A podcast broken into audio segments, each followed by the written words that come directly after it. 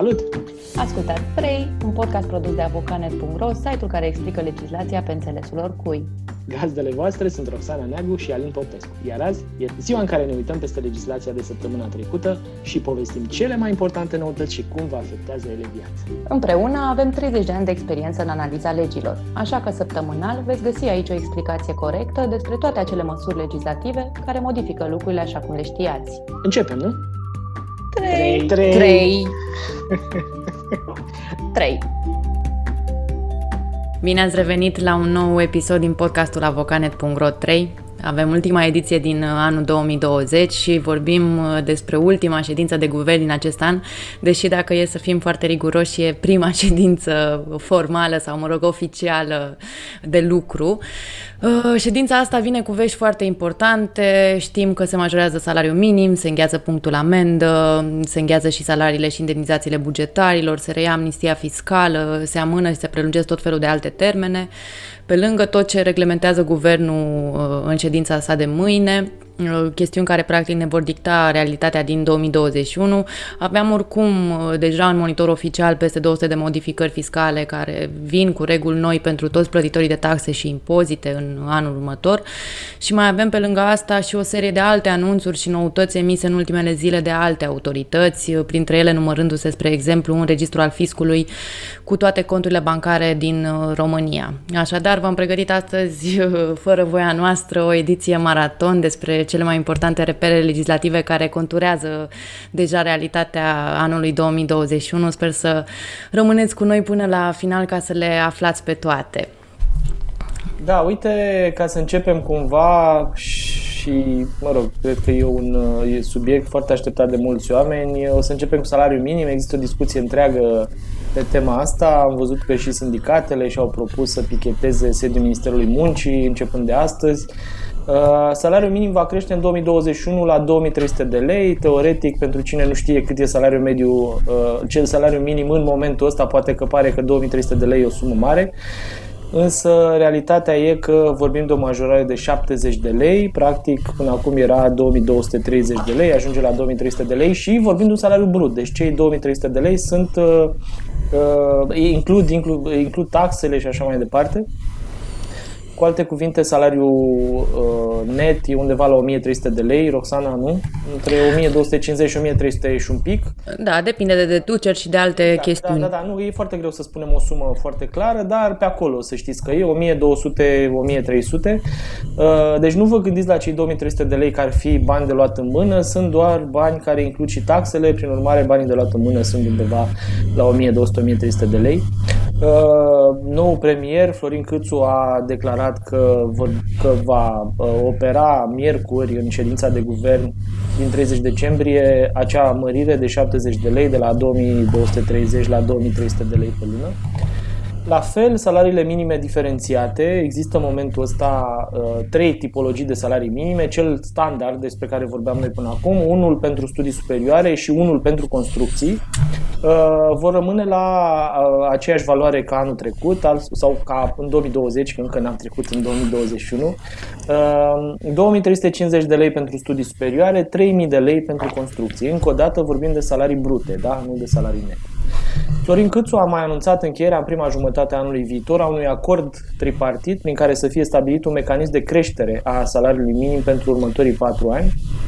Uh, se are în vedere asigurarea stabilității și predictibilității evoluției acestui indicator salarial și o informație de context aici e utilă. Majorarea salariului propusă de guvern e mai mică decât uh, uh, acea majorare care se discuta la începutul noiembrie 2020 Ministerul Muncii analiza atunci două variante de majorare, până la 2380 de lei sau până la 2335. După cum vedeți, o diferență, să spunem, de 80 de lei într-un scenariu, 35 de lei în celălalt scenariu, uh, spre deosebire de scenariu care se pare că o să se aplice, cel de 2300 de lei. Uh, până la urmă, după cum am discutat, s-a optat pentru o variantă ce implică o majorare mai mică decât cele discutate inițial și uh, cred că, Roxana, tu o să ne dai mai multe detalii. Uh, contextul e mult mai larg, pentru că, până la urmă, vorbim de o grămadă de alte modificări pe care Uh, guvernul ar trebui să ia în discuție mâine într-un proiect de ordonanță de urgență care a fost pus în dezbatere când? Aseară? Ieri? Uh, aseară, destul de târziu, pe site-ul Ministerului de Finanțe a apărut acest uh, proiect de ordonanță de urgență care cumva vine alături de proiectul de hotărâre de guvern de care vorbeai tu mai devreme, cel cu salariu minim.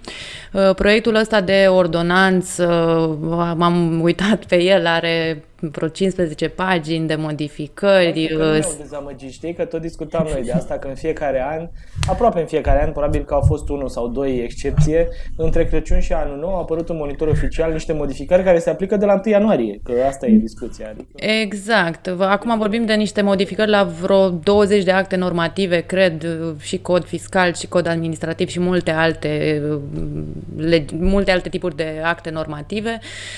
În principiu, el uh, dictează așa realitatea fiscal-bugetară pentru anul care vine. Sunt foarte multe noutăți uh, pentru ce privește salarizarea bugetarilor, uh, indemnizațiile de pandemie, tot felul de mecanisme de care s-au putut folosi firmele în anul ăsta și care sunt prelungite. O să trecem un pic într-o sinteză prin ele pentru că sunt foarte multe. Ca idee, ele uh, urmează să fie adoptate în ședința de mâine. Asta înseamnă că cel târziu în 31 uh, decembrie ar urma să fie publicate și în monitor oficial. Deci uh, ultimele zile din an sunt așa pline, pline de noutăți. Bine, Pro- vorbim de anul viitor, pare așa că vorbim de săptămâna viitoare, peste două săptămâni, dar diferența este între joi și vineri. Sau? Exact. Ne vom trezi vineri într-o altă realitate. Cumva ne așteptam la genul ăsta de modificări. Trebuie să luăm în calcul și faptul că guvernul a fost investit abia săptămâna trecută, deci e, e firesc să fie aglomerația asta de, de prevederi. Hai să vedem ce se întâmplă conform acestui proiect de ordonanță de urgență cu salariile și pensiile din sistemul bugetar. În principiu, ele nu vor crește anul viitor. Uh, la fel, uh, se îngheață sporul, indemnizații, compensații, prime, orice alte elemente de salarizare a bugetarilor se mențin la nivelul din decembrie 2020, la fel și indemnizația de hrană, Uh, iar uh, alocațiile de hrană din sectoarele de apărare și ordine publică se mențin la nivelul uh, lunii ianuarie 2019. Ele nu au mai fost crescute de atunci. La fel, nu se acordă indemnizații de vacanță, și orice alte tipuri de beneficii, mai erau indemnizații de merit care își păstrează și ele valoarea actuală de 6240 de lei, Uh, pensiile uh, speciale ale primarilor nu vor fi acordate de anul viitor, uh, zic cei de la Ministerul de Finanțe că abia din 2022.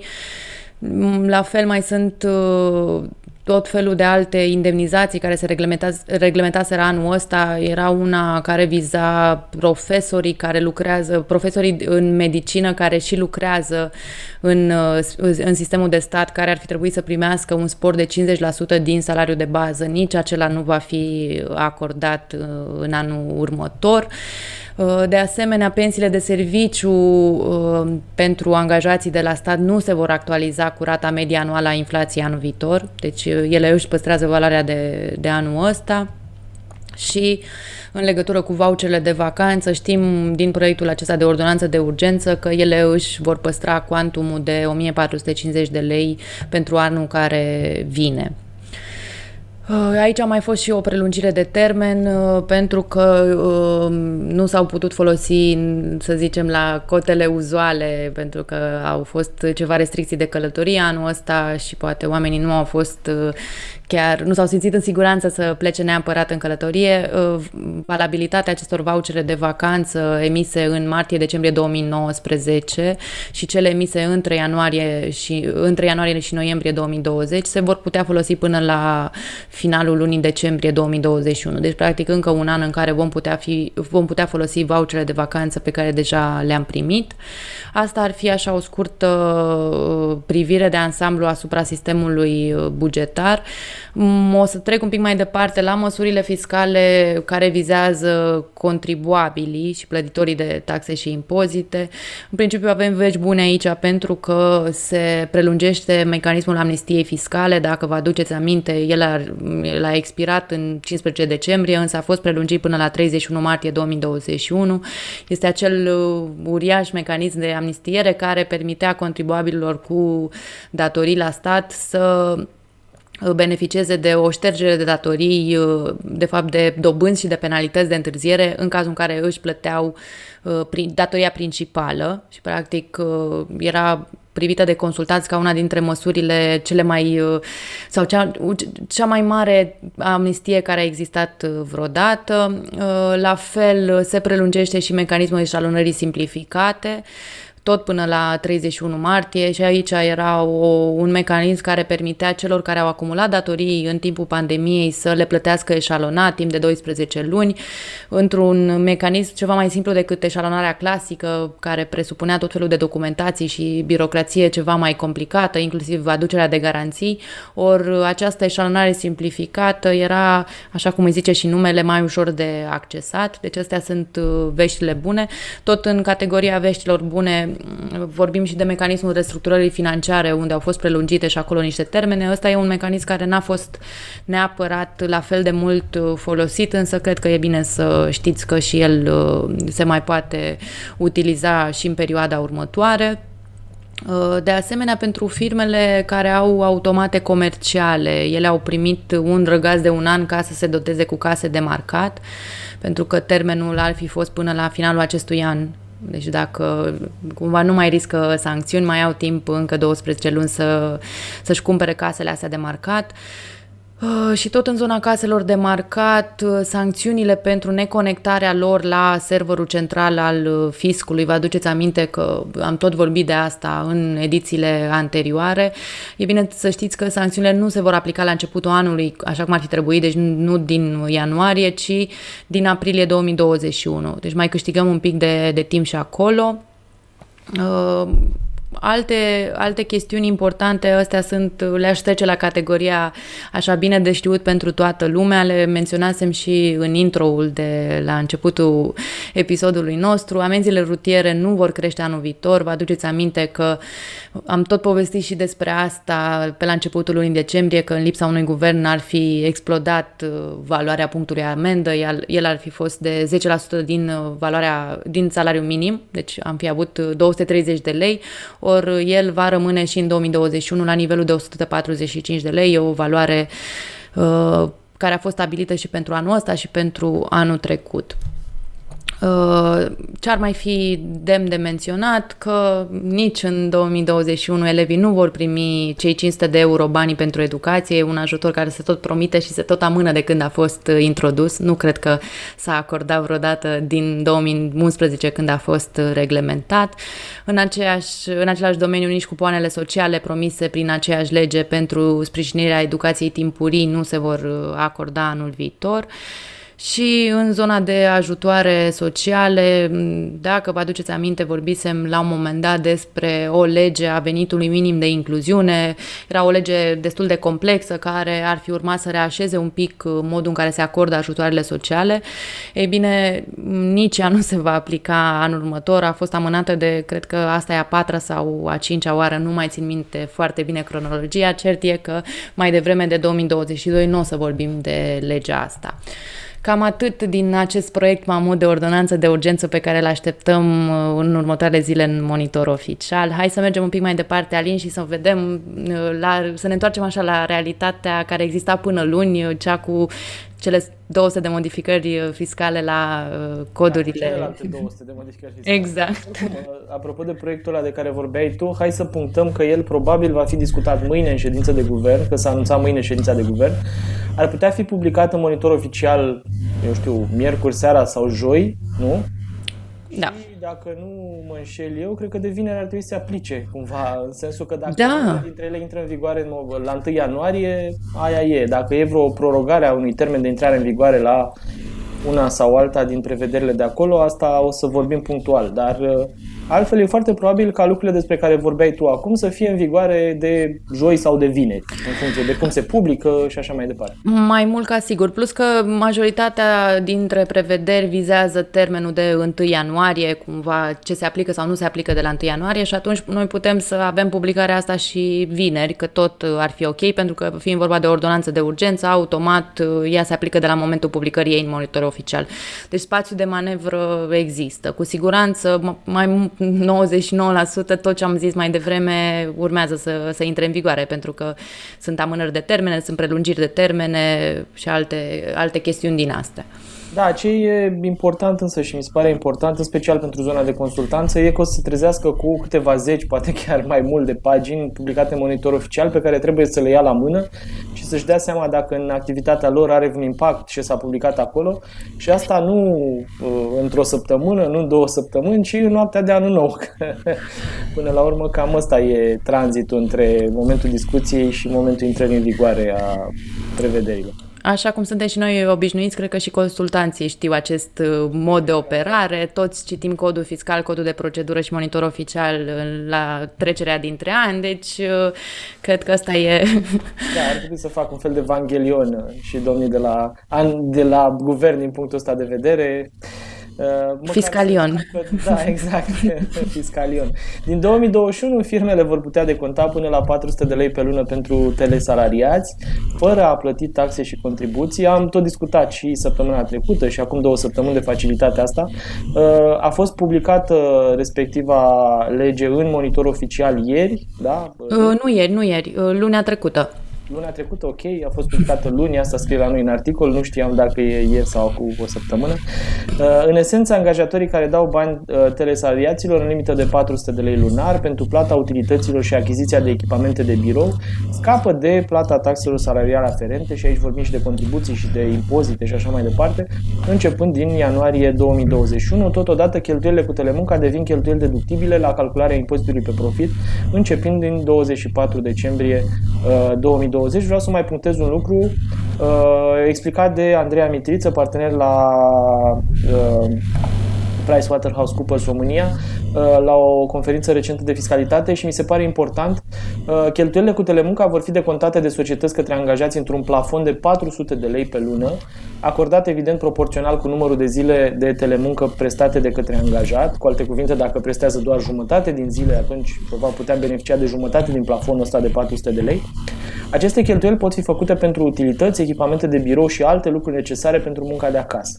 Important de menționat, și asta vreau și eu să subliniez, este faptul că legea nu cere niciun fel de documente justificative pe care să le aducă angajatul, astfel încât să demonstreze că acele cheltuieli au fost făcute efectiv în acest sens. Deci se acordă o bonificație fără, să aplic, fără a se aplica uh, impozit pe venit sau contribuții uh, sociale pentru angajații care sunt în telemuncă. Da? Pentru companii e un uh, lucru interesant de știut și uh, sunt sigur că mulți dintre ei se vor uh, folosi de această facilitate începând din uh, ianuarie 2021. Da, e și important pentru companii, mi se pare la fel de important și pentru salariați și de asta am și trecut în categoria asta mai la începutul podcastului nostru, în ideea în care poate, nu, sunt uh, firme care poate n-au citit monitor oficial, sunt poate salariați care ne ascultă și poate ar trebui să inițieze o discuție cu angajatorii lor uh, în direcția asta, să știe de existența facilității. Tot despre o facilitate fiscală din noi anul acela de modificări fiscale de care am tot vorbit în ultimele două săptămâni, o să vorbesc și eu mai departe. Uh, pentru că aici este o noutate, din 2021 banii de vacanță de la angajatori vor putea fi taxați dacă depășesc valoarea salariului mediu pe țară, E vorba de același, uh, aceeași taxare de care vorbea Alin mai devreme că nu se aplică, respectiv uh, taxarea cu impozii pe venit și contribuții sociale. Limitarea se va face la valoarea câștigului salarial mediu în vigoare în anul în care se dau banii de vacanță sau de tratament. Uh, practic, dacă vorbim de anul 2020, acest câștig salarial mediu brut este cel prevăzut în legea bugetului asigurărilor sociale uh, și este de 5429 de, el, de lei. În principiu, acesta e câștigul salarial mediu brut până apare o nouă lege a bugetului asigurărilor sociale de stat. Uh, asta e o lege care vine de obicei odată cu bugetul uh, pe 2021 sau, mă rog, pe anul în curs. Deci când o să avem gata bugetul o să avem și legea asta și o să știm uh, care e plafonul pentru 2021. În principiu, limitarea se face la valoarea asta pe care am zis-o, care acum e de 5429 de lei și practic orice sumă primită peste, sum, peste plafonul acesta va fi uh, impozitată cu 10% impozit pe veniți, uh, contribuție la pensii de 25% și sănătate de 10%. Ar fi bine să, să știți și chestia asta. Hai să mai vorbim, Alin, și de un nou tip de... Da, un nou tip de ajutor financiar netaxabil pe care angajatorul, de care beneficiază angajatorul și pe care angajatorul poate oferi salariaților. Din prima lună a anului 2021, salariații vor putea uh, primi de la angajator ajutoare pentru adopție, pentru care nu se vor plăti taxe salariale, uh, la fel nu se plătește impozit pe venit, nu se plătesc uh, contribuțiile sociale. Conform legii care a modificat codul fiscal, ajutoarele de adopție apar pe o listă pe care mai sunt incluse în prezent ajutoarele de mormântare, ajutoarele pentru boli grave și incurabile, ajutoarele pentru naștere sau cadourile în bani ori în natură.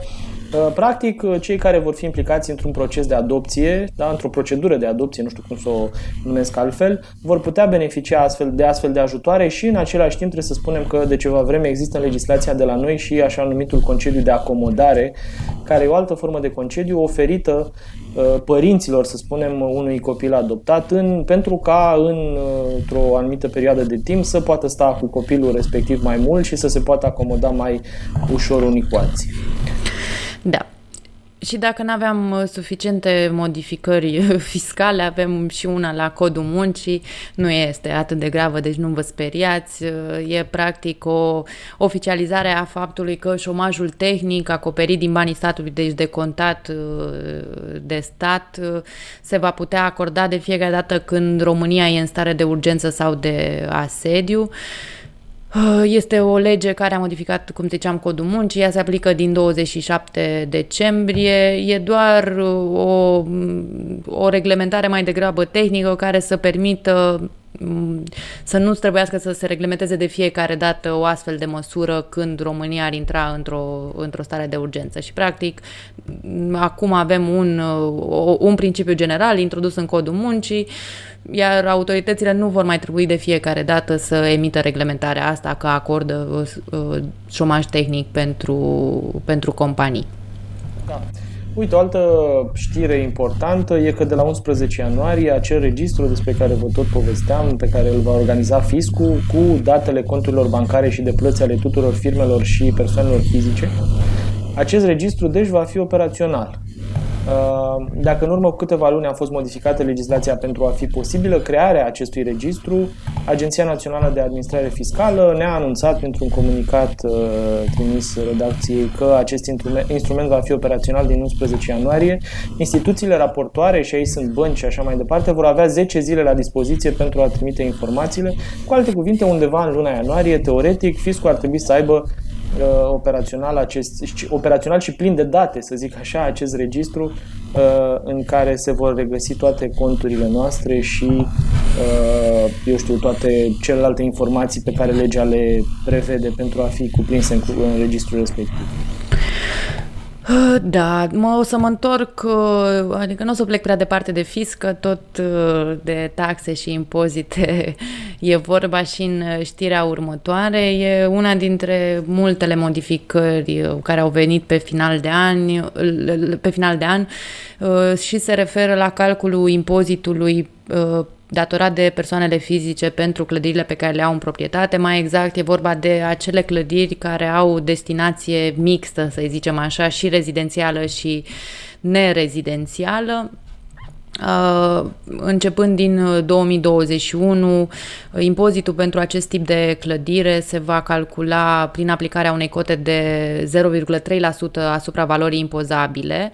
Asta în cazul în care proprietarul nu declară la fisc uh, suprafața folosită în scop nerezidențial, pentru că dacă declară pentru tipul acela de suprafață, se, atunci impozitul se calculează altfel. Practic ai un uh, impozit pe, uh, pe partea rezidențială și un uh, impozit pe partea nerezidențială.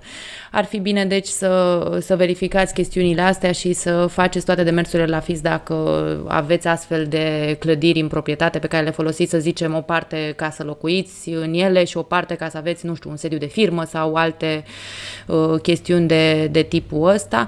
Evident, se va aplica pentru impozitele calculate de acum încolo, pentru că pentru anul 2020 deja am calculat, am plătit, am încheiat uh, situația fiscală. Da, și aici o discuție întreagă, pentru că sediul de firmă uneori nu modifică destinația spațiului respectiv, dacă e doar un sediu fără activitate și așa mai departe. Deci aici chiar e important să vă uitați pe lege și să vedeți exact în măsura în care e nevoie să declarați că e o proprietate mixtă sau nu, că de fapt asta e toată discuția. Da, și foarte important ca până în 15 martie uh, să mergeți la FIS să faceți toate diligențele astea ca să vedeți exact ce declarație trebuie să depuneți. În principiu e o declarație pe proprie răspundere din care să reiasă suprafața folosită în scop nerezidențial și în funcție de asta se va calcula și impozitul. Bun, uh, uite, eu trec la un uh, subiect mai uh, interesant așa, pentru că am auzit mulți oameni care spun că lasă cu nicio problemă, am datorii, o să mor și în felul ăsta se rezolvă și cu datoriile. Nu e chiar așa și, uh, uite, o recentă modificare a codului de procedură fiscală pune punctul pe ei aici. Atunci când o persoană fizică moare în timpul inspecției fiscale, inspecția fiscală va continua cu moștenitorii așa zice noua modificare a codului de procedură fiscală. Uh, însă aici trebuie făcute câteva, uh, trebuie punctate câteva lucruri pentru că e important. În primul rând, așa ca regulă generală, uh, se, ar trebui să știți faptul că atunci când acceptați o moștenire, teoretic o puteți accepta sau ar trebui să o puteți accepta doar în măsura în care aveți un beneficiu la final. În felul în care dacă scădeți datoriile din, uh, eu știu, bunurile și, eu știu, activele pe care le-ar aduce moștenirea respectivă, ajungeți pe plus. Dacă dă pe minus, e foarte probabil că nu are niciun sens să acceptați moștenirea respectivă. Uh, e, în măsura în care ați acceptat moștenirea respectivă, atunci da, uh, se transferă obligațiile fiscale de la defunct către moștenitorii care au acceptat și au participat la succesiune și au certificat de moștenitor și tot ce ține de el. E, despre acești oameni, practic, vorbim și că în măsura în care se produce o inspecție fiscală la defunct și omul moare în timpul inspecției fiscale, atunci inspecția fiscală ar putea continua cu moștenitorii, pentru că, practic, ei sunt cei care au preluat averea omului care a murit și tot ei sunt cei care ar trebui să plătească datoriile pe care și le-au asumat prin acceptarea moștenirii respective. Deci asta e, asta e regula. Până la urmă, Uh, ce face fiscul nu e o modificare dramatică, punctează cumva fiscal vorbind o regulă care exista deja în uh, codul civil. Uh, schimbarea asta e impusă prin legea 295 pe 2020, care, așa cum vă spuneam, a adus sute de modificări codului de procedură fiscală și se va aplica din 20, sau se aplică deja din, 27, din 24 decembrie 2020. Da. Uh, o să lăsăm un pic chestiunile fiscale în uh, pace și ne venim așa într-o zonă și mai pragmatică legată de consumatorii de energie care vor putea fi despăgubiți pentru servicii de proastă calitate a furnizorilor. Mi se pare o, o modificare foarte interesantă. E un proiect la ANRE care a fost lansat recent în dezbatere publică și care mai trebuie doar aprobat și publicat în monitor oficial pentru a se aplica. El aduce niște modificări deosebit de interesante pentru consumatori pentru că uh, stabilește practic niște standarde de performanță pentru furnizarea electricității pe care toți uh, operatorii trebuie să le respecte, iar în lipsa acestor, în cazul unor încălcări ale acestor standarde, consumatorii ar trebui să fie compensați cu tot felul de despăgubiri. O să dau câteva exemple de situații noi în care vor putea fi acordate despăgubiri, pentru că poate nu se știa foarte clar, existau niște standarde și o metodologie și înainte, acum practica este amendată și uh, cumva e mai permisivă pentru consumatori ca ei să intre în posesia acestor uh, despăgubiri. Spre exemplu, pentru încheierea unui contract de furnizare de electricitate, furnizorul ar avea uh, timp uh, 3 zile după ce a primit toate documentele să, să facă chestiunea asta. În cazul în care uh, operatorul depășește acest termen de 3 zile, uh, potrivit proiectului de ordin, consumatorul ar fi îndreptățit să primească pentru fiecare zi de întârziere o 4% din valoarea salariului minim brut, deci o sumă destul de mare. Calculasem noi pe vechiul salariu că la momentul la care scriam articolul încă nu a apăruse uh, ideea modificării salariului minim și era undeva la 90 de lei, deci cred că o să sărim de 90 de lei acum cu noua valoare a salariului minim uh, brut. Apoi, uh, mai există, spre exemplu, un termen uh, pentru timpul de răspuns la plângeri, pentru soluționarea uh, tot felul a, a chestiunilor nou care intervin în uh, derularea unui contract de tipul ăsta, referitoare la activitatea de furnizare. Uh, acest termen ar trebui să depășească 30 de zile, zice proiectul, în cazul în care el se depășesc acest, aceste, acest număr de zile, despăgubirea este tot 4% pe fiecare zi de, de întârziere, 4% din valoarea salariului minim, deci tot peste 90 de lei. Uh, vor exista și termene mai scurte pentru situații, să le zicem așa, urgențe, urgente, de pildă uh, timpul de răspuns pentru plângerile care vizează deconectarea pentru neplată este de 5 zile lucrătoare uh, și la fel pentru fiecare zi de întârziere compensația va fi odată 100 de lei, iar odată ce este depășit termenul de 5 zile, se adaugă 50 de lei pentru fiecare zi de întârziere. Uh, cam uh, sunt foarte multe, foarte multe schimbări aici.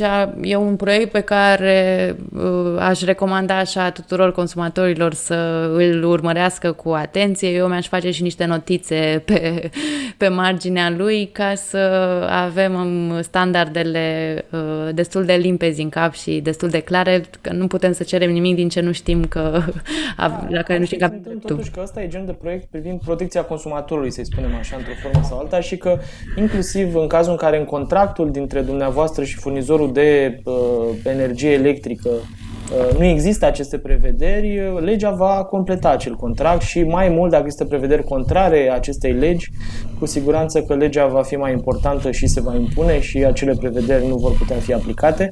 Uh, vă spun asta pentru că în aceeași notă există o știre importantă, faptul că Uh, după anul nou, prețul plătit pentru electricitate va fi liberalizat. Uh, practic, până la 31 ianuarie, fiecare client casnic poate semna un contract cu un nou furnizor uh, și aici trebuie, menționat, trebuie menționate mai multe lucruri. În primul rând că uh, furnizorii de electricitate pot transmite clienților casnici odată cu oferta pentru serviciu universal și sunt sigur că mulți dintre dumneavoastră ați primit în poște sau eu știu tot felul de scrisori de genul ăsta de la furnizorii actuali sau alți furnizori de electricitate.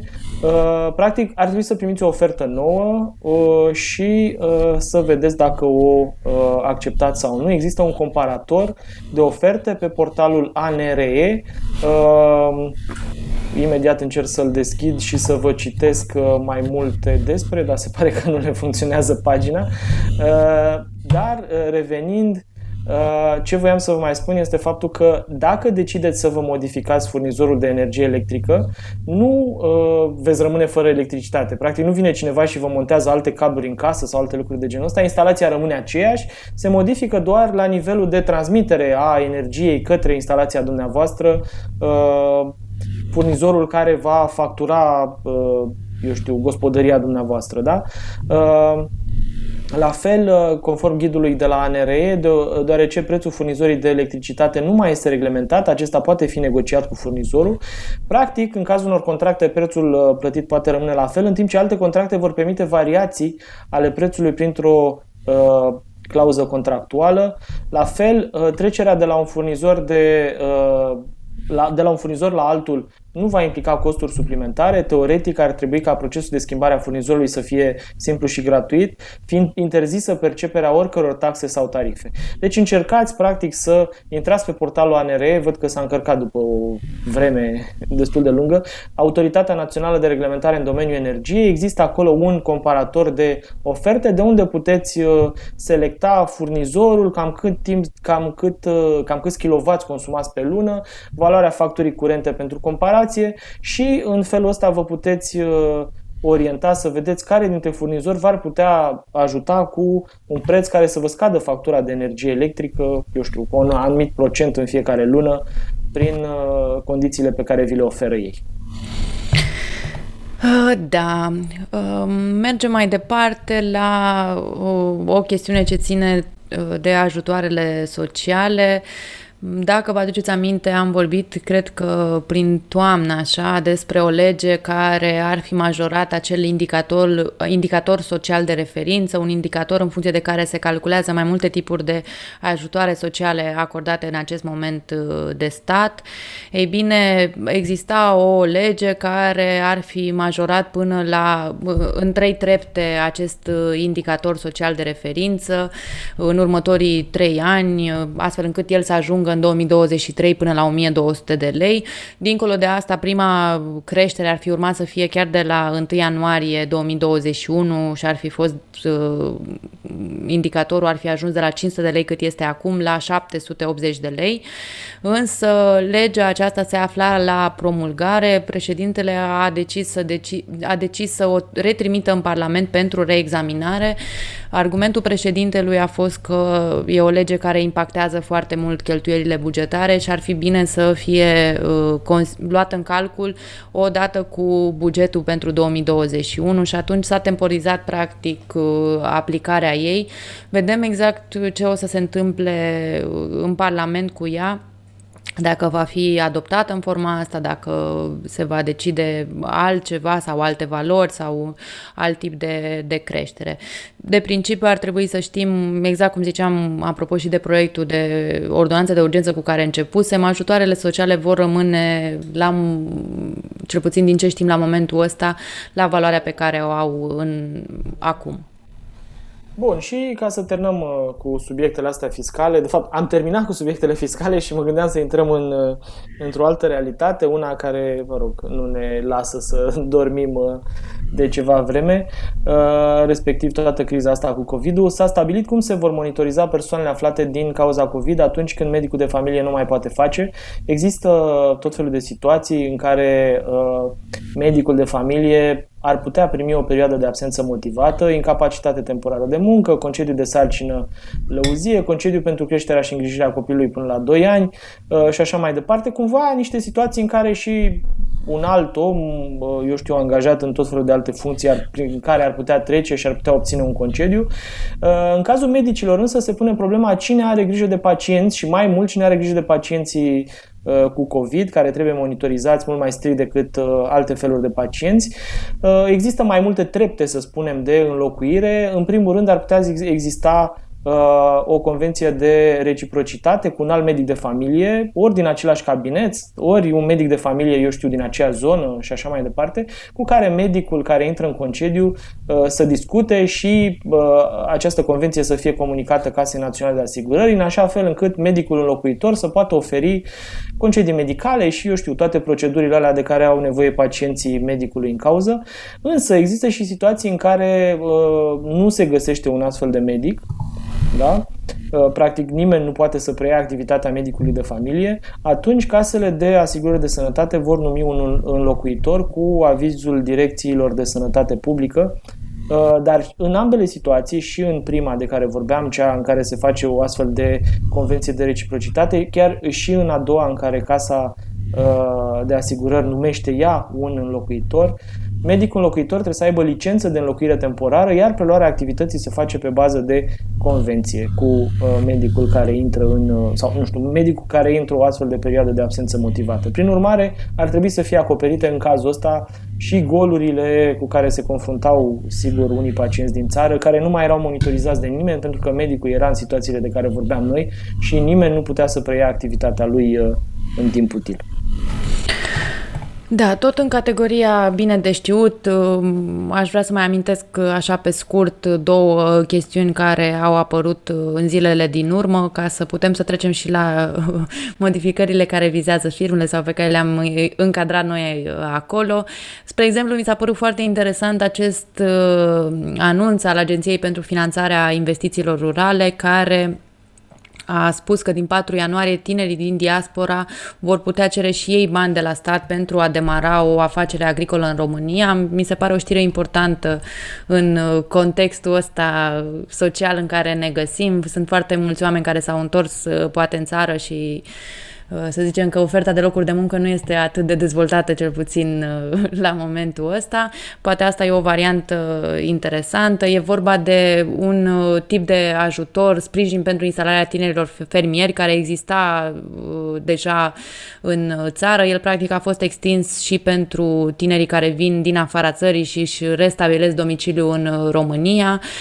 Uh, banii puși la dispoziție prin acest program sunt undeva între 40.000 și 50.000 de euro, sunt mai multe criterii care se iau în calcul. În principiu, programul se adresează fermierilor uh, români de până în 41 de ani iar cererile pot fi depuse începând cu 4 ianuarie și până în 4 mai 2021, deci sunt câteva luni uh, la dispoziție. Totul se face pe site-ul AFIR, uh, vă invit să-l, uh, să-l căutați. Practic este Agenția pentru Finanțarea Investițiilor Rurale, în cazul în care n-ați reținut de la început când l-am precizat. Schema asta de finanțare beneficiază de un buget propriu, vorbim de 20 de milioane de euro, deci par bani suficienți să instaleze sufi- foarte mulți uh, tineri fermieri, fermieri dacă aceștia vor fi uh, interesați. E un program care merită căutat. Uh, și tot în categoria bine de știut, uh, și despre asta am mai vorbit, se prelungește cu un an termenul pentru administratorii de bloc, uh, pentru ca administratorii de bloc să-și obțină calificarea profesională. Nu e o noutate, noi am mai menționat chestiunea asta, însă acum s-a oficializat, practic a apărut prelungirea în monitorul oficial. E vorba de administratorii de bloc care pe noua legislație a asociațiilor de proprietari trebuiau să obțină un certificat de calificare calificare profesională care să le permită să ducă în continuare activitatea, să facă, să presteze această muncă de administrare de imobile.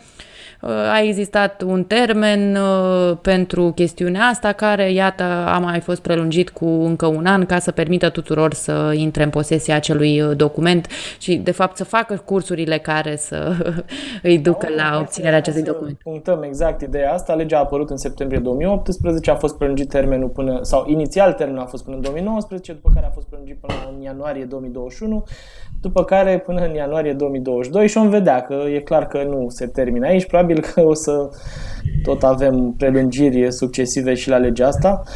Uh, hai să trecem mai departe la firme și la, deși până acum am vorbit trei sferturi din timp tot despre firme și despre obligațiile pe care le impun uh, uh, diversele acte normative firmelor. Acum vorbim și mai aplicat despre firme cu un uh, ordin al Ministrului Justiției care, cel puțin uh, de la 1 ianuarie, să spunem așa, ar trebui să fie aplicat deja. El se aplică uh, de ceva zile.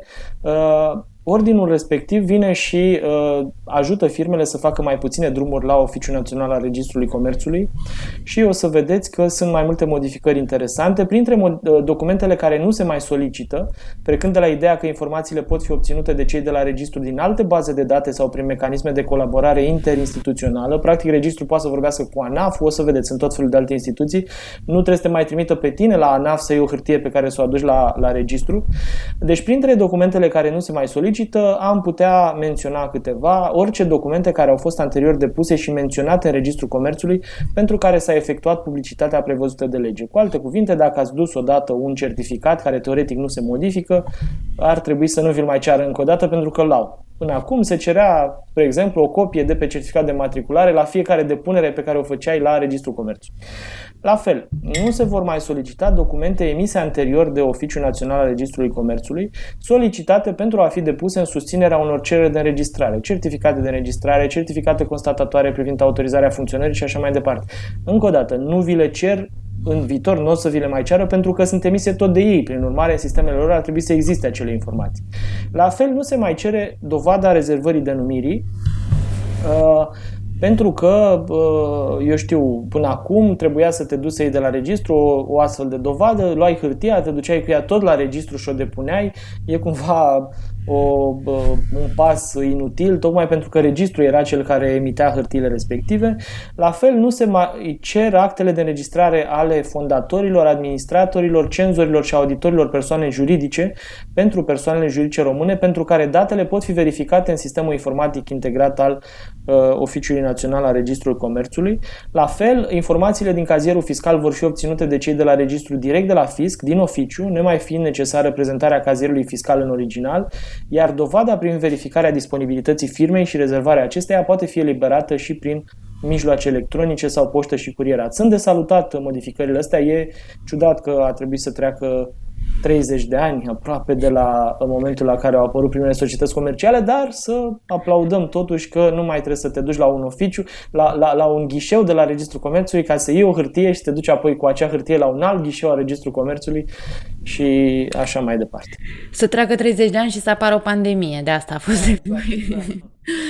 Da, uh, înainte de Crăciun, uh, ITM-ul, sau mă rog, Inspecția Muncii a făcut așa un cadou uh, simpatic angajatorilor și și-a publicat planul de acțiuni de control, practic de verificări pe care intenționează să îl aplice în 2021 Uh, e un uh, document pe care îl publică în fiecare an, în care ei uh, punctează așa ce domenii vor verifica, pe ce aspecte, ce tipuri de firme și alte lucruri de, de tipul acesta. E practic o trecere în revistă a activității inspectorilor muncii care merg pe teren la firme să le verifice din perspectiva respectării condițiilor legale a relațiilor de muncă, cât și din perspectiva SSM. Ne-am uitat prin document document putem să facem așa o trecere în revistă a principalelor uh, controle și pe perioade cumva corelate cu perioadele de timp în care ele vor fi organizate. Nu o să fac un pomelnic de o să se verifice aia în luna cu tare. O să zic așa pe scurt că câteva exemple. Spre, exe- uh, spre exemplu avem uh, controle care vizează anumite tipuri de companii, cum sunt uh, companiile cu mai mult de 50 de salariați. În primele două luni, uh, două trimestre ale anului, practic până la jumătatea anului viitor, inspectorii vor să verifice în ce măsură se respectă prevederile legale privind munca la domiciliu, telemunca, decalarea programului de lucru de către angajatori, practic toate măsurile acelea care au fost impuse pentru limitarea efectelor uh, pandemiei și îmbolnăvirilor. Apoi mai sunt vizate micro-întreprinderile. Am văzut uh, în planul acesta de acțiuni că pe tot parcursul anului există în planul uh, ITM-ului o acțiune de monitorizare privind uh, riscurile existente la locurile de muncă din micro-întreprinderi, deci în firmele cu până la 9 angajați. Mai sunt uh, și alte tipuri de campanii derulate pe tot parcursul anului care vizează de data asta anumite tipuri de activități. Am remarcat, uh, spre exemplu, o campanie pentru verificarea modului de respectare a prevederilor legale privind uh, încheierea contractelor de muncă și executarea lor de către angajatorii care desfășoară activitate în zona de curierat și de poștă, probabil și pe fondul creșterii acestor tipuri de afaceri în pandemie, toată lumea comandă mai mult online, au apărut uh, și mai multe firme de, de curierat.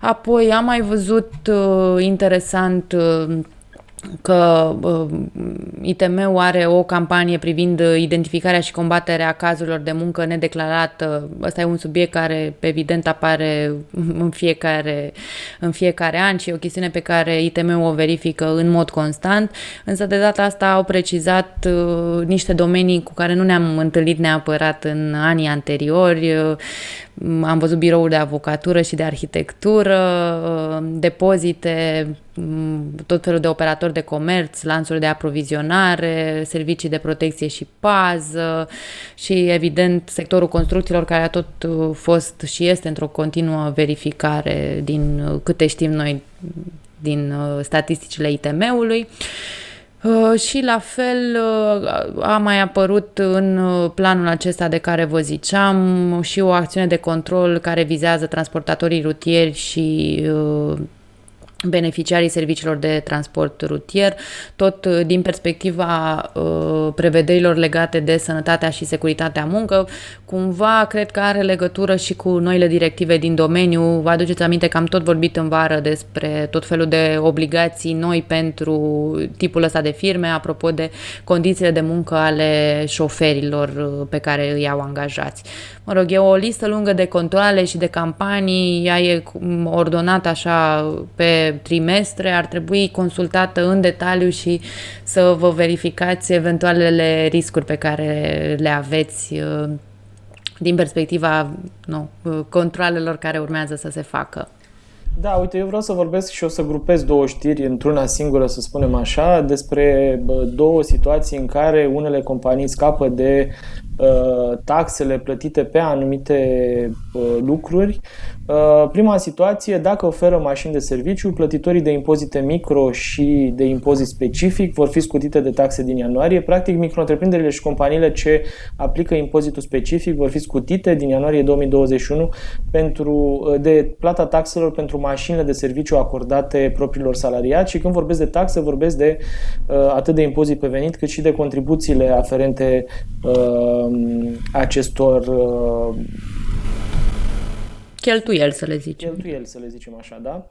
La fel, uh, costurile angajaților la testarea și vaccinarea, uh, costurile angajatorilor la testarea și vaccinarea salariaților vor fi scutite permanent de impozit și de contribuții uh, sociale. Și, mă rog, asta e un lucru care s-a tot spus și bă, s-a tot discutat în ultima vreme. Bă, se va întâmpla din ianuarie 2021, conform unei legi publicate luni în monitor oficial. Uh, recent, această facilitate s-a stabilit prin OUG numai pentru testările făcute de angajatori pentru coronavirus și numai pe timp de stare de uh, alertă sau urgență. Ce vine legea și face mai mult, uh, vine și spune că uh, vorbim de costurile angajaților cu testarea epidemiologică și vaccinarea uh, atunci când vorbim de uh, orice epidemie care ar putea să apară în viitor, chiar și în afara stării de alertă sau de urgență. Practic și în acest caz, chiar dacă vor avea o cheltuială, nu va fi asimilată unei cheltuieli salariale și să îi se impute o uh, sumă suplimentară ca taxe și contribuții sociale. Da, tot despre facilități fiscale vreau să vorbesc și eu mai uh, departe, doar că sunt facilități fiscale dintr-o altă perspectivă, uh, ceva mai tehnică. Din 2021 uh, se schimbă tratamentul fiscal pentru facturile neîncasate și se schimbă în beneficiu contribuabililor, pentru că ștergerea unei datorii pe care noi nu am încasat-o se va putea deduce integral din ianuarie. E vorba de acele multe modificări la codul fiscal, printre ele e și aceasta care uh, stabilește că uh, pentru ajustările, pentru deprecierea creanțelor, uh, ele vor defini deductibile integral, nu doar în proporție de 30%, așa cum se întâmplă, se întâmpla până acum, sau mă rog, cum se mai întâmplă și în prezent, că mai sunt câteva zile în care se aplică acest tratament fiscal.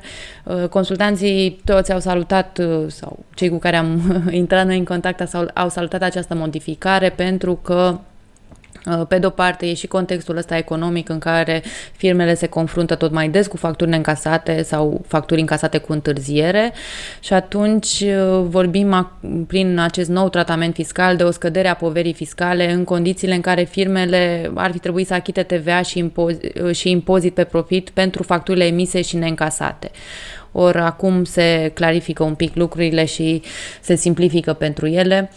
De asta spun că e o facilitate fiscală, iar și tot legat de facturi neîncasate, uh, ar merita punctat uh, și facilitatea asta care vizează TVA-ul, și anume că baza de impozitare a TVA-ului nu uh, poate fi ajustată uh, în cazul facturilor uh, neîncasate în 12 luni de la persoanele fizice. Deci, practic, dacă avem uh, facturi emise către persoane fizice care nu sunt încasate timp de un an de zile, nu va trebui să le mai luăm în calcul la TVA.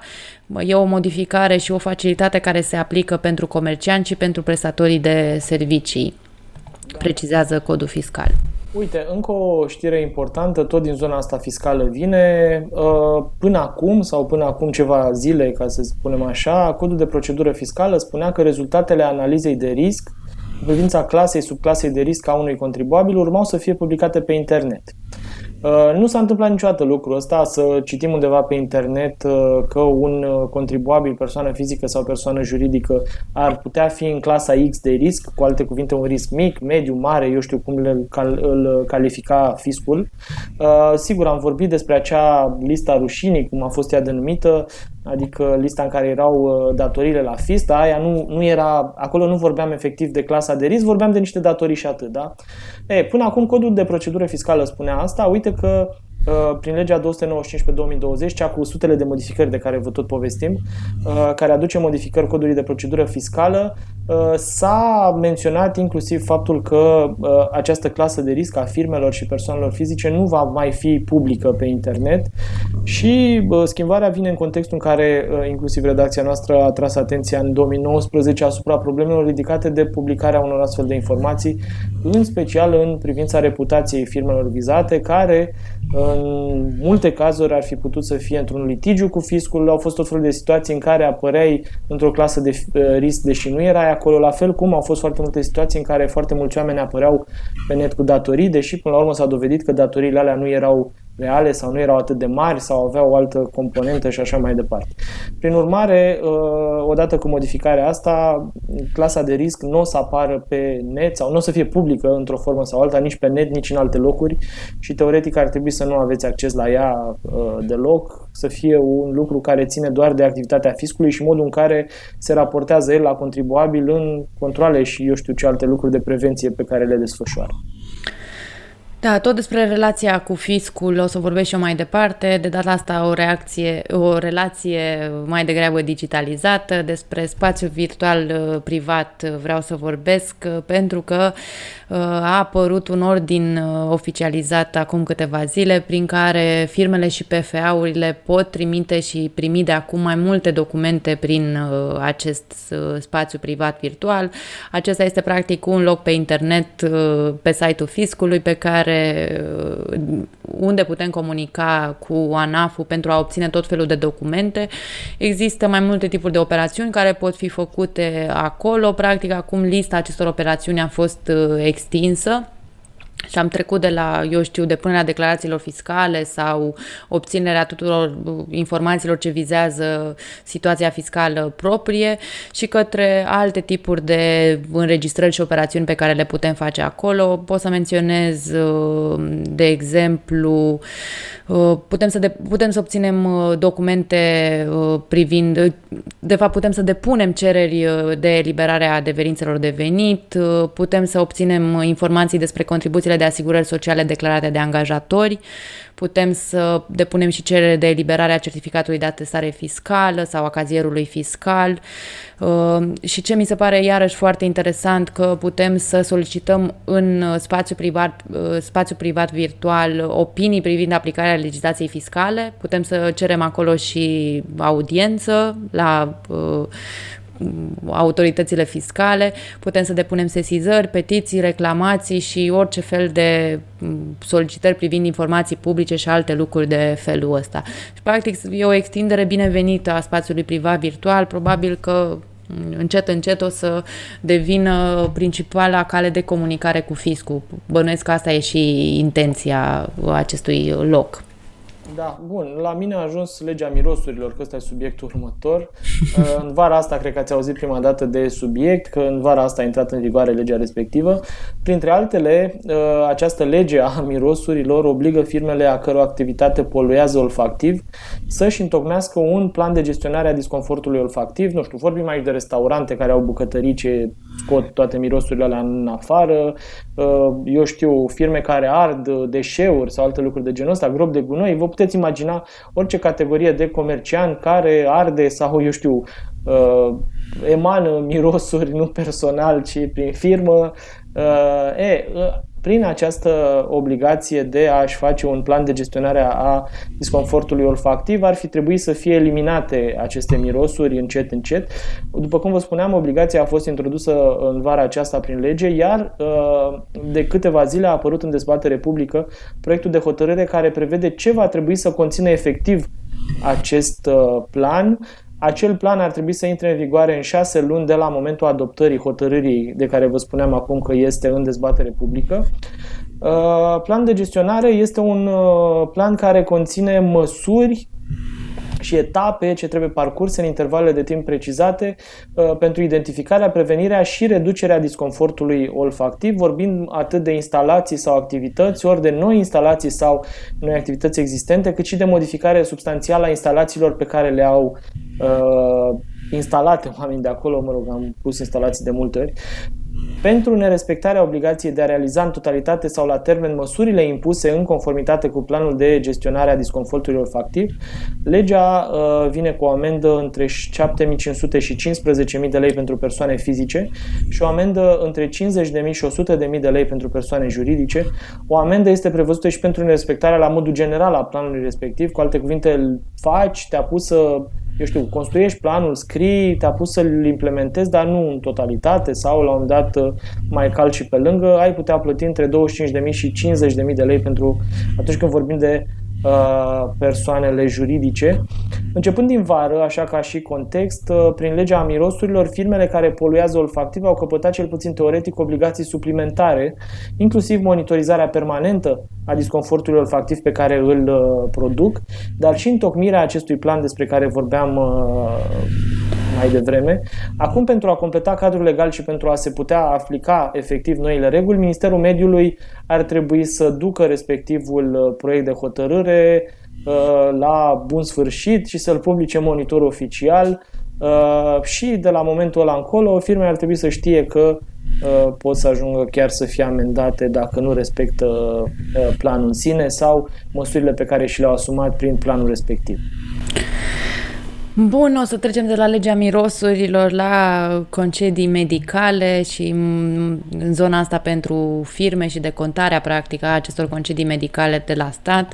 Uh, Casa de Asigurări de Sănătate a municipiului București uh, a anunțat o nouă procedură, sau mă rog, o nouă procedură, o procedură uh, un pic actualizată a decontărilor pentru concedii medicale Uh, pentru că e, uh, vor să o facă exclusiv online, astfel că din 4 ianuarie mm, ei sfătuiesc angajatorii să folosească doar modulul de registratură online și să depună acolo toate documentele necesare. Uh, Vorbesc aici, printre altele, despre cererea pentru recuperarea indemnizațiilor de concedii medicale și mm, deja celebru centralizator pentru concedii medicale, cei care se ocupă de salarizare știu foarte bine despre ce documente vorbesc. E bine să știți că acest, în această cerere trebuie incluse și numărul de telefon și adresa de e-mail a persoanei cu atribuții în întocmirea și transmiterea cererii. Deci, practic, să existe o persoană de contact pentru Casa de Asigurări de Sănătate a municipiului București ca să poată intra în legătură cu firma respectivă. Uh, din comunicatul uh, instituției reiese că tot, uh, toată comunicarea pe subiectul concediilor medicale se dorește a fi făcută exclusiv online pentru că spun ei acolo că dacă și dacă, apăr, și dacă dosarul e complet și dacă nu e dosar, dosarul complet, comunicarea se va face în principiu pe e-mail, de aia era și important să existe o adresă de e-mail la unei persoane de contact din firma respectivă. Uh, mai precizează ei că uh, dosarele de recuperare se vor soluționa în ordine cronologică iar propunerea la plată va fi comunicată angajatorului care va avea obligația de a transmite prin poștă certificatele originale de concedii medicale, deci formularele acelea uh, roz pe care le primesc de la angajații lor. Uh, am zis să precizăm chestiunea asta, nu știu exact cum stau lucrurile în teren, în, cumva în teritoriu, la celelalte case uh, județene de asigurări de sănătate, însă dacă semnalul de la București e că procedura se mută online, e posibil ca și alte case să se inspire de aici și să uh, cumva asistăm la extinderea acestui tip de, de comunicare. Acolo unde, unde nu se întâmplă deja, poate există deja județe unde Uh, procedurile astea se fac exclusiv online. Da, bun. Uh, eu uh, merg mai departe tot la un subiect fiscal. De la 1 ianuarie plafonul pentru aplicarea sistemului de TVA la încasare se dublează. Aici ar trebui să explicăm așa pe scurt ce înseamnă lucrul ăsta. Dacă ești un comerciant plătitor de Uh, TVA, care te-ai înregistrat în scopul uh, de a fi plătitor de TVA, în momentul în care, uh, eu știu, primești prețul de la un client pentru produsele sau serviciile pe care le-ai vândut, o parte din preț este reprezentată de acel TVA, da? care poate să fie de 9%, 19%, în funcție de tipologia de serviciu sau produs pe care îl vinzi, pe care îl vinzi. E, acel TVA teoretic trebuie virat către stat, da? În într-un oarecare termen, 25 a lunii următoare de regulă, uh, sau în funcție de tipologia de firmă trimestrial și așa mai departe. Ce trebuie să știți însă este că uneori, uh, eu știu, factura care se emite de către comercian nu se încasează în termen suficient de scurt de timp, în așa fel încât banii să se și încaseze și să poți să plătești taxele uh, TVA-ul atunci când uh, vine scadența, motiv pentru care uh, s-a introdus această facilitate, că până la urmă e o facilitate, uh, TVA la încasare și se plătește TVA doar pentru facturile care au fost încasate efectiv în luna pentru care se calculează TVA-ul respectiv. Da? Nu se plătește TVA pentru facturile care au fost emise și nu se încasase TVA-ul pentru ele. E, ce care e noutatea? Până acum plafonul până la care, de afaceri până la care se putea aplica acest sistem de TVA la încasare. Cifra de afaceri maximă era uh, pentru firme de 2.250.000 de lei pentru anul anterior. Uite că se modifică sistemul și, practic, dacă cifra de afaceri în anul calendaristic anterior a fost de până la 4,5 milioane de lei, practic s-a dublat plafonul ăsta, atunci firmele respective ar putea să-și aplice acest, uh, acest uh, sistem de TVA la încasare, care, pentru firmele care se încasează greu facturile, cum am menționat mai devreme, ar putea să fie util pentru că în felul ăsta nu plătesc la fisc bani pe care nu i-au încașat deja de la clienți. Da, și ca să închidem și noi podcastul ăsta într-o notă optimistă, o să trec la ultima categorie. Am și lăsat aici la final finanțările. M-am gândit că vești așa despre bani după ce am început cu apocalipsa fiscală și de măsuri fiscal bugetare pentru 2021 să vorbim un pic și despre ce bani ar urma să mai și intre în firme, nu doar să iasă. Spre exemplu, uh, săptămâna asta s-a operaționalizat uh, acea schemă de, minis, de minimis uh, cu banii pentru digitalizarea IMM-urilor. Practic s-a oficializat procedura prin care IMM-urile pot accesa cele, nu știu, fondurile alea de până la 100.000 de euro. Uh, e vorba de o schemă de minimis de care noi am mai vorbit uh, prin vară. Ea a fost uh, e sub forma unui ajutor de stat acordat, a fost anunțată din luna august, a, f- a fost aprobat cadrul legal general, mai era nevoie de un ordin al Ministerului Fondurilor Europene care să oficializeze procedura. Iată că l-avem și pe acesta, practic Uh, în felul ăsta se rotunjește cadrul legal și avem tot ce ne trebuie ca să punem uh, schema în funcțiune, zic ca să punem nu noi, uh, ci ministerele de resort. O să trec un pic prin ideea schemei ca să vă readuceți aminte subiectul. E vorba de o schemă care permite digitalizarea întreprinderilor mici și mijlocii din alte sectoare de activitate decât ITNC, da? nu practic pentru digitalizarea oricăror altor companii care nu uh, activează în domeniul ăsta de IT. Uh, se vor putea obține undeva între 30.000 și 100.000 de, 100.000 de euro. Banii aceștia trebuie să reprezinte maximum 90% din totalul cheltuielilor eligibile Practic, uh, IMM-urile trebuie să aibă 10% din valoarea ajutorului pe care vor să-l contracteze pentru a, a-și acoperi partea lor de cofinanțare.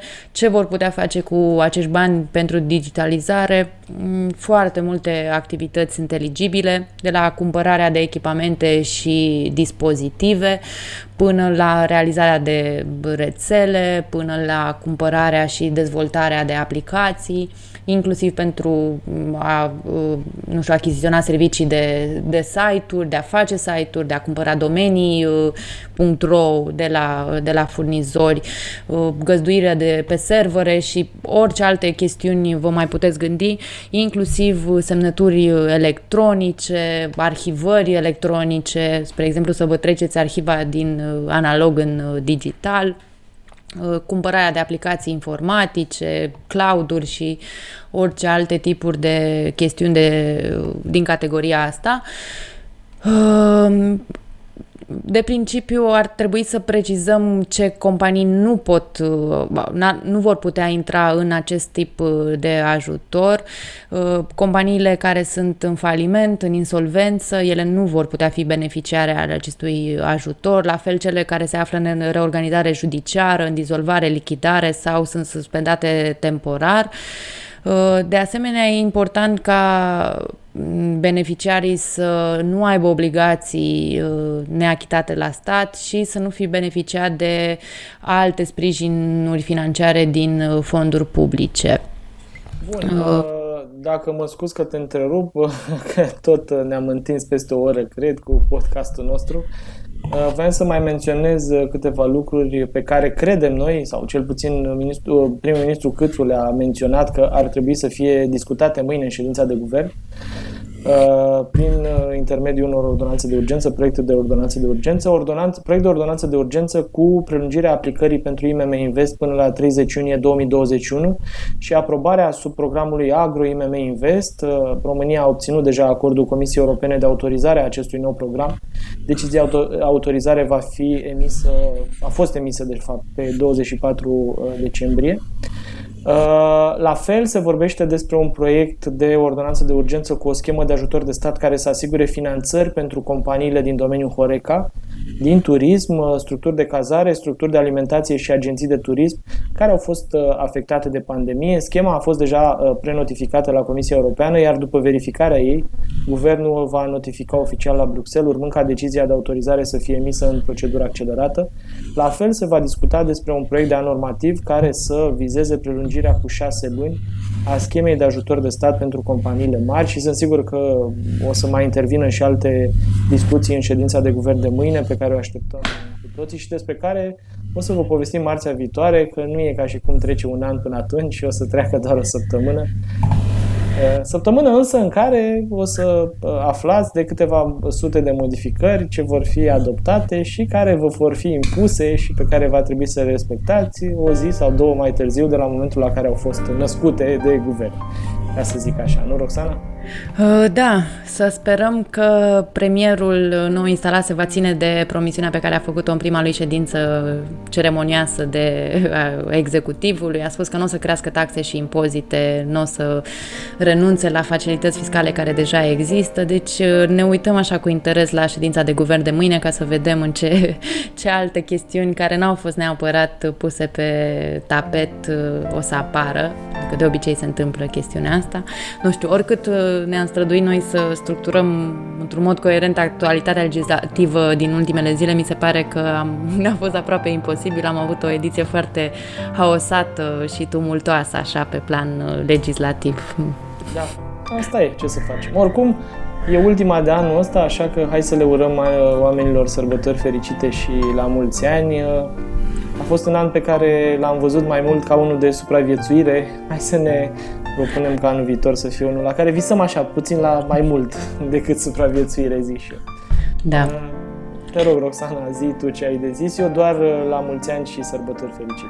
La mulți ani și de la mine, un an nou cu bine și mai bun decât ăsta care a trecut. Să ne vedem cu bine. La revedere!